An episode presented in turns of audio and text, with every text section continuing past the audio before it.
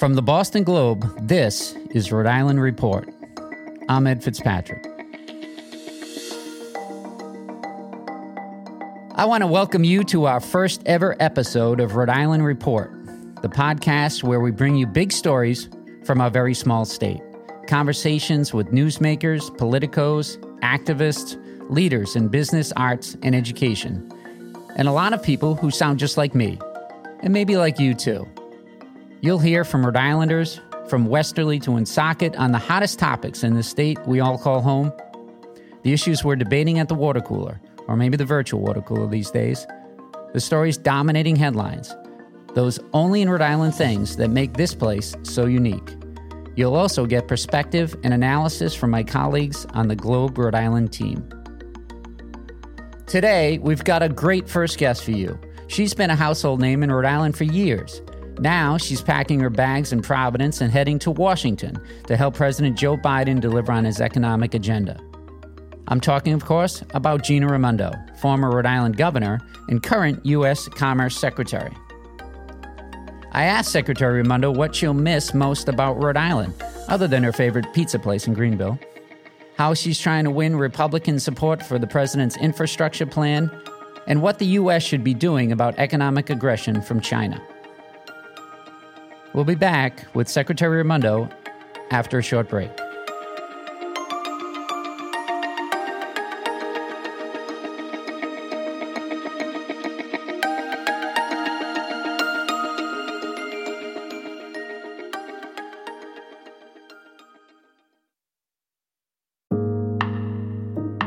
Hey, this is Amanda Milkovits. I'm a reporter with the Boston Globe's Rhode Island Bureau. I've been covering Rhode Island for two decades, but let me tell you, there's something new every single day, which is why you should check out Globe Rhode Island. Politics, healthcare, business, crime, education, lifestyle. Our team of Rhode Island based reporters is on the ground every day, covering the stories that matter most. By Rhode Islanders, for Rhode Islanders. Find it all at globe.com slash Rhode Island. That's globe.com slash Rhode Island. Subscribe today. In March, Gina Raimondo became the 40th United States Secretary of Commerce. Previously, she had served as Rhode Island's 75th governor and the state's first female governor. She also was the state treasurer. She co founded a venture capital firm, and she grew up in Greenville, Rhode Island. Madam Secretary, thank you for joining us for the first episode of Rhode Island Report. Thank you, Ed. It's exciting to be back. Let's start in Greenville, since that's where both you and I started. We both grew up in the Greenville section of Smithfield, and I remember interviewing you at Athens Pizza when you first became governor. So now that you're working in Washington, let me ask you what are you going to miss most about Rhode Island, and what are you going to miss most about Greenville besides the, the pepperoni pizza at Athens? Besides that, you took the best thing off the table. Uh, I think I'm going to miss the beach the most about Rhode Island. As you know, Ed, I'm a I'm a big beach person. Galilee, right? Galilee, Sand Hill Cove, East Matunuck. I love them all. And Greenville, I probably miss Deerfield Park. I, I had a lot of good times there. I love, you know, I love Rhode Island. I'm going to miss it all. You've been working out of the federal courthouse in Providence at times, but when will you be moving to DC? And most importantly, what do your children, Tommy and Cece, think of this whole idea? That is the that's the million dollar question. We're going to let the kids finish school this school year and then we'll move down in June as a family. And I think they're excited, you know. They are I think that, you know, on that scale of nervous and excited, they go back and forth, but at the moment I think they're more excited than nervous. Now, I remember when then Vice President Biden came to Rhode Island in 2016 to drum up support for your roadworks infrastructure plan. And now you're in Washington trying to uh, gain support for Biden's national infrastructure plan. Uh, both plans faced opposition to truck tolls here in Rhode Island and to a corporate tax rate uh, increase in D.C. So, what are you telling President Biden about what you learned in Rhode Island that applies to the infrastructure plan, and how do you go forward if Republicans draw the line on raising the corporate tax rate? So it's such, such, a good question. For me, it's exciting to be part of the president's jobs cabinet because a lot of what we're doing, a lot of the president's plan is very similar to what we did here. Invest in infrastructure, invest in roads and bridges, invest in job training, you know, get get the economy back on track by investing in the basics. The message is change is hard and you got to keep going. You know, we we are facing opposition as you just said. The Republicans are um, not necessarily warmly embracing all aspects of the president's vision. But what he says to us is stay at it. You know, if we say to the president, this is hard, he says, stay at it, stay at the table. He believes in his core in bipartisanship. You know, he grew up in the Senate uh, when it when it worked and he is determined for some bipartisanship. So yeah, yeah, he's brought the infrastructure price tag down from 2.3 million to 1.7. The Republicans have talked about a 1 trillion dollar counter proposal. Yep. What are you doing to try to bridge that gap? Talking, talking, talking, talking. The president's willing to compromise. I give him a lot of credit. He has I was in the Oval Office with him and the Republican group and he was very honest with them. You know, he says I will compromise this is my deal, give me your deal. And it's just back and forth, back and forth, stay at the table. Let's talk about unemployment. In April, 266,000 jobs were added in the United States. That's a quarter of the number analysts expected and a drop from March. Is there reason to be worried? And does it show, as critics say, that there's a, the recovery package was too expensive and incentivized people not to work? Uh, n- no, absolutely not. I mean, look, it, we needed it. We had a once in a generation crisis. We we still have two million women who have dropped out of the workforce and haven't returned. Um, I, we've never seen that in our lifetime. So, in, and by the way, Americans are still hurting. You know, just because you have a job doesn't mean you're doing fine. If you have a job paying $12 an hour, no health care, and you can't afford your bills. So, there's a whole lot more work to do. Senator Ted Cruz placed a hold on your nomination as Commerce Secretary, citing your refusal to commit to blacklisting the Chinese telecommunications company Huawei over espionage concerns. First of all, did you tell Senator Cruz to knock it off? Maybe I should have. And while Huawei remains on the U.S. En- entities list, what, what is the Commerce Department doing to be tough on China? Yeah, we're going to leave them on the entities list.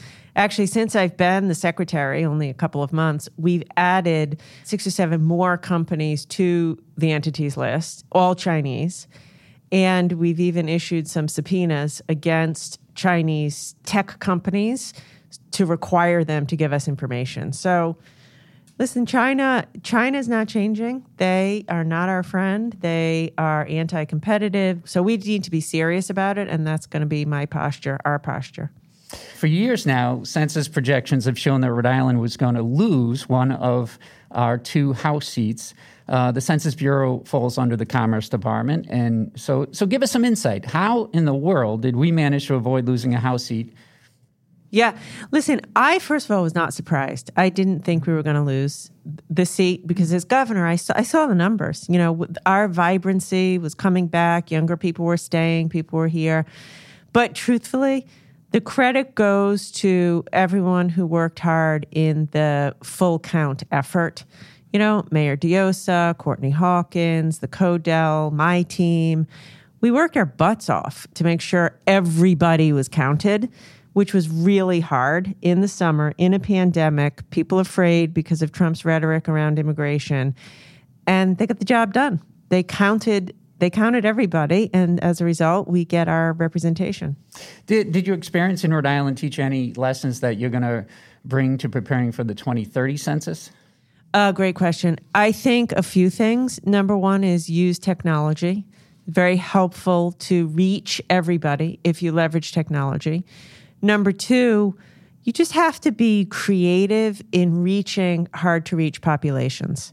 You have to go into the community, recognizing people are afraid, people don't want to answer the door, and just be creative and dogged and make sure you get into those communities. Okay, I've got to ask a semiconductor question. The uh, semiconductor shortage is not as sexy an issue as the 610 connector. but I'm curious to hear what you and the Biden team plan to do to increase semiconductor manufacturing in the United States, since the shortage is such a drag on the economy. Yes, great question. So this is the topic that I'm spending most of my time on. And literally right now, I am really hopeful that the Senate will pass a, a bill which will put $52 billion into the Commerce Department. And we can use that money to incentivize companies to build manufacturing operations in America. By the way, on a personal level, and you might appreciate this, it's been really special for me to work so closely with Senator Reed.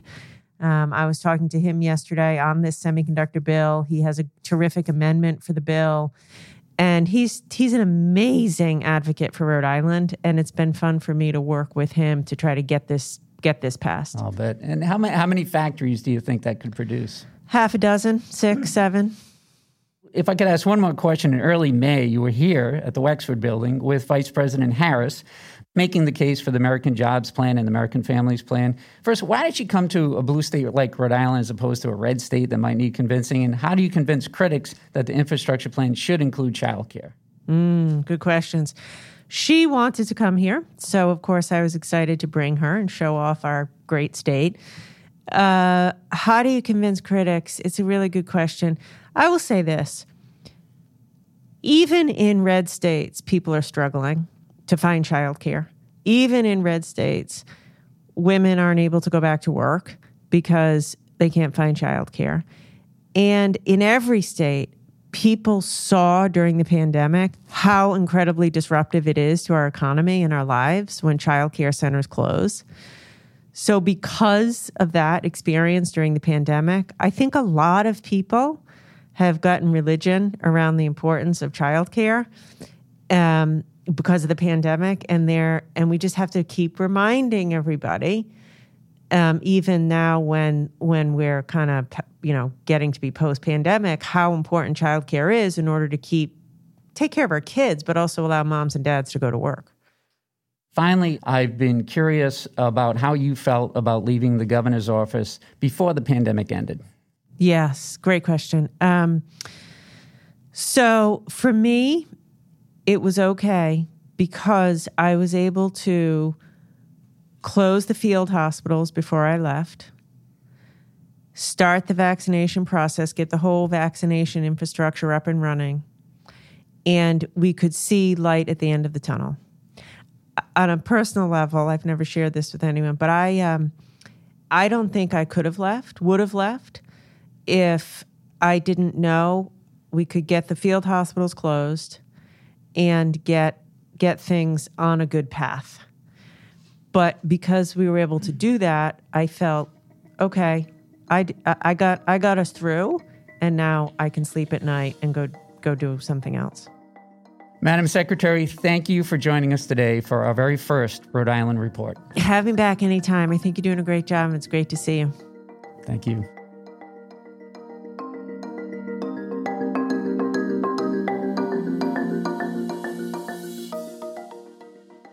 Here are a few other stories you should check out this week from Globe, Rhode Island. My colleague Dan McGowan has a column about how the Rhode Island Convention Center played a crucial role as a field hospital during the pandemic. Now, it will play a pivotal role in how well the state economy rebounds. Alexa Gagosz has an in depth story about Brown University's plans to tear down homes and a mini mart to make way for two large dorms. She talks with homeowners, some of whom are worried that the school's tax exempt status could cause their property taxes to rise. And stay tuned for Amanda Milkovits's epic hike on Rhode Island's high peaks, such as they are. Find all these stories and more at globe.com slash Rhode Island. That's globe.com slash Rhode Island.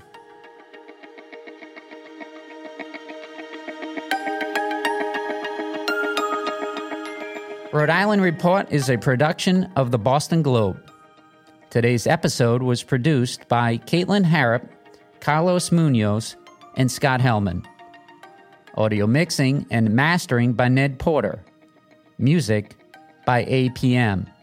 Have an idea for a guest you'd like to hear? A story you think we should cover? Send us an email at rinews at globe.com. And if you like the show, please leave us a review on Apple Podcasts. I'm Ed Fitzpatrick. See you next Thursday.